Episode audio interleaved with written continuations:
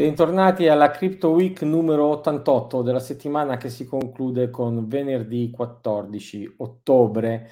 Crypto Week che va in onda alle 2 del pomeriggio invece che alle 6 perché vabbè, capiterà una volta dopo 87 settimane che il sottoscritto alle 18 è impegnato, sarò in treno. Ma tant'è, non manchiamo al nostro appuntamento informativo settimanale. E partiamo evidentemente da quella che è indubbiamente la notizia della settimana, cioè l'accordo tra Google e Coinbase. Google utilizzerà Coinbase per pagamenti cripto e l'altro lato della medaglia, Coinbase andrà invece con eh, Google per tutto quello che riguarda le sue offerte cripto. È una cosa strepitosa da un certo punto di vista perché insomma ehm, è un accordo di quelli che mesi fa avrebbero mosso il mercato significativamente. È un silenzio assordante quello invece che abbiamo sentito sul mercato cripto che sembra non aver reagito quasi in alcun modo a una notizia che ci sembra straordinariamente rilevante, il che dice delle preoccupazioni in qualche maniera su questo ambito. Uh, Google appunto è un gigante e Coinbase è un gigante cripto, l'alleanza fra i due dovrebbe decisamente fare molto più rumore e vedremo che cosa succederà. I commentatori di Oppenheimer, in particolare Owen Lau, come riporta Coindesk, vedono questa partnership proprio come una validazione per l'industria cripto in quanto tale ripeto, notizia da un certo punto di vista epocale, straordinariamente incredibile che i mercati non abbiano reagito positivamente, dice di un clima di terrore, di preoccupazione, evidentemente dettato dagli aspetti globali, macro, geopolitici, che eh, insomma è abbastanza grigio. Peraltro, eh, tra le curiosità, Google adesso mostra anche i eh, saldi degli indirizzi Ethereum, cioè se eh, scrivete un indirizzo Ethereum eh, nella barra di ricerca di Google vi tira fuori i saldi. Vabbè, carino, niente di più. Eh, per andare live alle 14 non siamo riusciti a controllare se lo faccia anche per Bitcoin. Se non lo facesse per Bitcoin, mi raccomando, organizziamo una petizione o una protesta. Scherzi a parte, altra notizia straordinariamente positiva della settimana ce la dà il Wall Street Journal. Bank of New York Mellon, al termine di un percorso di avvicinamento durato a questo punto quasi due anni, ha iniziato a eh, fare custodia delle cripto. Ovviamente da quali cripto volete che sia partita? Da Bitcoin e da Ether, ma è la più antica eh, banca americana eh, e offre questi servizi di custodia. Attenzione, banche italiane eh, a non rimanere troppo indietro, soprattutto anche custodian italiani e banche depositarie italiane e europee. Se volete attrezzarvi per questi servizi, chiamate noi di CheckSig, possiamo darvi una mano. Altre notizie positive, eh, il crypto asset manager Block Tower ha lanciato un fondo da 150 milioni di dollari, Copper, un custodian, un competitor di CheckSig, congratulazioni ai nostri competitor, hanno raccolto 196 milioni di dollari in una eh, nell'oro Series C dopo aver raccolto appunto 16 milioni l'anno scorso e 4 milioni l'anno precedente. Ricordo, se qualcuno lì fuori, che anche CheckSig sta facendo il suo aumento di capitale. Il nostro obiettivo non è 196 milioni, anche perché siamo un passo indietro, siamo al nostro Series B. Eh, altre notizie sempre sul fronte degli investimenti, quindi come vedete una settimana piena di notizie positive, eh, di nuovo lo sconcerto per un mercato che non ne ha risentito significativamente eh, è totale ed è Uniswap. Uniswap ha raccolto 165 milioni di dollari che la valutano sostanzialmente a 1,66 miliardi di dollari, quindi un unicorno, lo si sapeva già, eh, notevolissimo. Certo, il mondo della DeFi ci ritorneremo oggi diverse volte a luce e ombre, ma questa di un mercato dei capitali, degli investimenti così significativo è sicuramente una luce. È bene che sia così, festeggiamola. Anche Binance annuncia di voler spendere quest'anno un miliardo di dollari in investimenti. E sì, un po' come ha fatto Sam Bankman-Fried, l'idea è le quotazioni sono in ribasso, chi ha cash da spendere, risorse da spendere, eh, si trova in una situazione ideale per poter fare acquisti a prezzi eh, tutto sommato ragionevoli, se non addirittura da saldo. Le notizie eh, per quello che riguarda Binance non sono tutte positive, vi ricorderete che settimana scorsa avevamo proprio raccontato dell'exploit sulla BNB Chain che aveva bucato 570 milioni di token, cioè oltre 100 milia- milioni di dollari. Uh, la uh, chain è riuscita a riprendere le attività, ma in particolare per questa settimana è stato mandato in produzione un hard fork che appunto fissava il Baku sfruttato dall'attaccante. Ma che il mondo della DeFi sia un po' un colabrodo, avevamo raccontato eh, nelle scorse settimane di tanti e tanti episodi, lo vediamo questa settimana per esempio con la piattaforma Mango, eh, basata su Solana, che è stata bucata per oltre 100 milioni di dollari, o cose più piccole tipo i 2,3 milioni di dollari di exploit al protocollo chiamato Temple. Ma quello che ci racconta Chainalysis è che questo mese di ottobre è un mese terribile per la DeFi. In 15 giorni sono stati eh, fatti hack, quindi rubati oltre 718 milioni di dollari e siamo soltanto alla metà del mese. Adesso faccio una battuta un po' cattiva, non bisognerebbe mai eh, maramaldeggiare sulle sofferenze altrui, ma di tutta sta gente che perde soldi nell'ambito della DeFi, voi conoscete qualcuno che abbia ammesso di averli persi? Io personalmente non conosco nessuno. Sembra che insomma la DeFi sia un grande fenomeno, grandi investimenti, eh, però boh, poi quando, quando, scompaiono i soldi, quando vengono i cra- giù i crack, che si tratti di Terra Luna, che si tratti di Celsius, che si tratti eh, appunto di Mango, nessuno dei miei conoscenti è mai coinvolto. Chissà, chissà, di solito behavioral, eh, i comportamenti delle persone, insomma, eh, fanno sì che ci si vanti dei successi, ma poi quando si prendono le sberle eh, si preferisce stare in silenzio. Attenzione al mondo della DeFi, attenzione ai protocolli cross chain, è un mondo estremamente fragile. Ricordate che quei rendimenti straordinari promessi dal mondo della DeFi non sono senza rischi. E il mondo della DeFi è oggetto di attenzione anche da parte della Commissione europea in un tentativo eh, tutto sommato divertente, se non fosse eh, quasi ingenuo, ma magari sono io che mi sbaglio. La Commissione europea cerca, fa un bando per consentire un monitoraggio intrinseco della DeFi, cioè propone delle borse di studio, qualcosa del genere, hai, mh, lancia un bando per un programma eh, in cui sostanzialmente si chiede agli sviluppatori di studiare modi con cui la DeFi possa controllare se stessa. Propongo alla Commissione europea di lanciare anche un bando eh, su come per degli sviluppatori, ovviamente DeFi, eh, che possano in qualche maniera riuscire a sospendere la legge di gravità. Mi sembrerebbe altrettanto plausibile. L'Europa, però, ce l'eravamo già detti settimana scorsa, lo confermiamo questa settimana, è un, pass- un momento di passaggio epocale con l'approvazione di Marketing Crypto Asset Regulation. Settimana scorsa tanti ascoltatori mi hanno tirato le orecchie per un'inesattezza.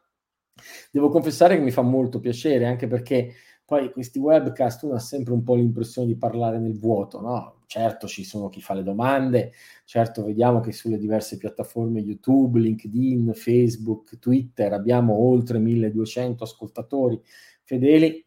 A proposito, iscrivetevi ai canali CheckSig, fate subscribe, fate share, è il modo per sostenere questa rassegna stampa. Ma dicevo, avevamo commentato mica e avevano detto che avrebbe dovuto essere approvata dopo, che, eh, dopo l'approvazione del Parlamento europeo dai parlamenti nazionali. Falso, sbagliato. Allora diciamolo con esattezza. Per ora è stata approvata dalla Commissione Finanze e dovrà passare al voto dell'intero Parlamento europeo. Una volta che è votato dal Parlamento europeo, essendo un regolamento, non deve essere recepito dalla regolamentazione nazionale, ma diventa una regolamentazione efficace in tutta Europa dopo 18 mesi. Ovviamente nei prossimi 18 mesi, quindi stiamo parlando sostanzialmente del 2023, da qui al 2023 eh, i singoli paesi possono fare degli interventi che facilitino il ricepimento di questa direttiva, ma la direttiva non è da approvare dai diversi parlamenti nazionali. Andando al di là dell'oceano, il regolatore eh, che ci piace di più, la Security Exchange Commission, o meglio, il regolatore, il cui chairman, eh, Gary Gensler, ci piace tanto, questa settimana eh, sta investigando i creatori, sta investigando Yuga Labs, cioè sostanzialmente l'azienda che ha emesso gli NFT delle scimmie annoiate, delle board apes, e lo fa perché sostiene che siano security. Bene. Meno bene quando la Security Exchange Commission si attarda ancora, o meglio si intestardisce a rifiutare l'ennesima proposta di ETF su Bitcoin. Questa volta è il turno di Wisdom Tree che si è preso un'altra bocciatura. E va avanti intanto, ed è un aggiornamento proprio di due giorni fa, la causa legale intentata da Grayscale, il principale fondo Bitcoin, che mira appunto a diventare, il fondo intendo dire trust, che mira a diventare ETF e che quindi soffre queste bocciature della SEC, fa causa alla SEC dichiarando queste bocciature arbitrarie, capricciose e discriminatorie. E tutto sommato, uh, noi, io sono personalmente d'accordo. Avessi la possibilità di cenare con Gary Gensler, ehi Gary, se ci ascolti, io ci sono, pago io il conto. Farei tanti complimenti per come si sta muovendo la Security Exchange Commission, tranne che su questo punto che non riesco veramente a capire se, lo ripetiamo per l'ennesima volta, il mercato Bitcoin è liquido abbastanza per avere un prezzo di riferimento del contratto futures, non si capisce bene perché non posso avere quello stesso prezzo utilità nel fissare il NAV, il net asset value, cioè il valore di un fondo, come appunto sarebbe un ETF. Peraltro voglio dire, eh, Bankman Fried, ormai esponente molto in vista del mondo cripto, chiarisce che eh, gli imprenditori in ambito cripto, come sottoscritto peraltro, sono totalmente a bordo con una regolamentazione cripto. Cioè la regolamentazione sana, una regolamentazione intelligente, una regolamentazione non oppressiva, una regolamentazione non adversaria, non nemica, è qualcosa che noi incoraggiamo. Cioè, è evidente che il mondo cripto è un po' un far west e questo non potrà durare per l'eternità o probabilmente non potrà durare neanche troppo a lungo. Abbiamo bisogno però di regolatori che siano ragionevoli. Il ban, per esempio, la proibizione di Tornado Cash, che pure tutto sommato ha i suoi punti eh, di ragionevolezza e di applicabilità se uno non dà caso alla narrativa di un certo massimalismo cripto eh, sempre complottistico, eh, però per esempio vede un'opposizione, vede negli Stati Uniti che è poi il posto dove il dibattito in ambito cripto è più ragionevole, dico vede un dibattito che va addirittura in tribunale tra il tesoro statunitense e Coin Center. Per chi non fosse familiare, Coin Center è appunto un think tank in ambito cripto eh, che dialoga molto con il regolatore, che ha delle posizioni anche molto chiare, molto nette e molto ragionevoli e che appunto eh, in questo caso porta in tribunale il tesoro con l'idea che non si possa proibire l'utilizzo di un software ma si possa soltanto in qualche maniera mettere al bando operatori che eh, lavorano in ambito, eh, che, che tentano di portare avanti delle pratiche di riciclaggio. È chiaro che la normativa antiriciclaggio è una normativa estremamente eh, empirica, estremamente eh, poco formalizzata, eh, cioè insomma tutto è lecito per combattere il riciclaggio e quindi vedremo che cosa verrà fuori da questo dibattito nelle aule di tribunale statunitense. che il dibattito sia ormai regolamentare a un livello decisamente superiore rispetto a quello che vedevamo un anno fa o addirittura due anni fa, lo testimonia anche l'attenzione del G20, che progressivamente ha sempre meglio messo a fuoco il settore e proprio questa uh, settimana è stato rilasciato le guideline dell'OECD che rispondendo alle indicazioni dei G20 hanno appunto rilasciato il New Global Tax Reporting Freedom, il GTRF, per le valute cripto. E sì, alla fine quello che interessa è che i cripto ricchi paghino le tasse e quindi la prima cosa che si fa si eh, dà un quadro di reportistica internazionale. Per carità, pagare le tasse è ragionevole e quando sono aggressivo, eccessive, si fa una battaglia culturale e politica, non si evadono le tasse. Ma eh, sembra veramente un po' asimmetrica un'attenzione molto puntuale sul riciclaggio, molto puntuale sugli aspetti fiscali e però poi, perlomeno in Europa, poco puntuale nell'aiutare gli imprenditori più affidabili o più seri a fare business nel settore, in particolare in qualche maniera lasciando che entrino anche le banche. Ehm, sempre quadro regolamentare, è da segnalare anche che il Comitato sui pagamenti e l'infrastruttura di mercato, eh, che ha un ruolo importantissimo all'interno del Financial Stability Board, eh, dichiara di aver messo sotto osservazione il ruolo degli stablecoin nei sistemi di pagamento internazionali. Ragionevolissimo, abbiamo visto che gli stablecoin ormai, almeno i due principali, eh, Tether e USDC, eh, di Circle cubano oltre 120 miliardi di dollari. Gensler da sempre ha detto che DeFi e stablecoin sono le sue due principali preoccupazioni. Un monitoraggio del settore è ragionevole. Monitoraggio che peraltro migliora la qualità del settore perché è proprio di ieri la notizia che Tether dichiara di non avere più commercial paper nelle sue riserve. E ricordiamoci che un anno fa, un anno e mezzo fa erano dominanti è stata la trasparenza a cui Tether è stata costretta e le critiche che il mercato ha espresso sulla scelta di avere a garanzia eh, degli USDC dei commercial paper che ha fatto sì che adesso Tether usi invece in gran parte titoli del tesoro americani. Sul fronte stablecoin o almeno stablecoin governativi, central bank digital currency, come si dice, contanti digitali di banca centrale, abbiamo avuto un aggiornamento dell'utilizzo del contante digitale di banca centrale di eh, banca cinese, cioè dello yuan cinese. Pare che ad agosto siano stati superati i 100 miliardi di yuan e quindi che in qualche maniera questo esperimento cinese sia veramente in ampia crescita.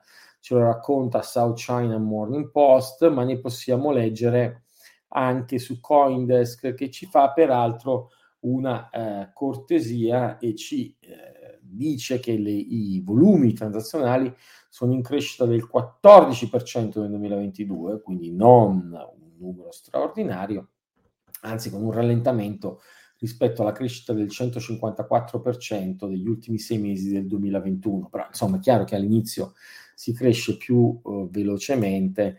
Bisognerà vedere quale sarà eh, l'estensione di eh, questo esperimento cinese che tradotto in dollari appunto vale 14 miliardi di dollari. Chiudiamo eh, la rassegna stampa di questa settimana con una nota sul mercato. Eh, la volatilità di Bitcoin è diventata più bassa della volatilità dell'equity. Per carità, questo riguarda soltanto gli ultimi 90 giorni, è l'ennesima informazione eh, a mio avviso quantitativamente inaccurata eh, di come si misurano volatilità e correlazioni, ma la utilizziamo, la utilizzo per lanciare la, il report, il tredicesimo report trimestrale del Digital Gold Institute che andrà pubblico settimana prossima. Eh, si è svolto mercoledì scorso a porte chiuse, finalmente un evento che è tornato in presenza video, slide e contenuti saranno condivisi settimana prossima. Ve ne giungerà notizia, soprattutto se come sempre seguite i canali del Digital Gold, scusate, del DCAXIG ed eventualmente anche quelli del Digital Gold Institute. Abbiamo comunque, nonostante l'anticipo di quattro ore, eh, amici che salutano eh, gentilmente e che fanno domande e osservazioni. Intuitive Guy eh, ci segnala che quella su Mango, quindi la piattaforma basata su Solana che è stata bucata, non è stato tanto un hack quanto uno scaltro utilizzo di una falla del protocollo basato sulle slippage delle fee. Il protocollo è fallace. Certamente, certamente eh, Intuitive Guide mette eh, l'indice su un discrimine molto importante.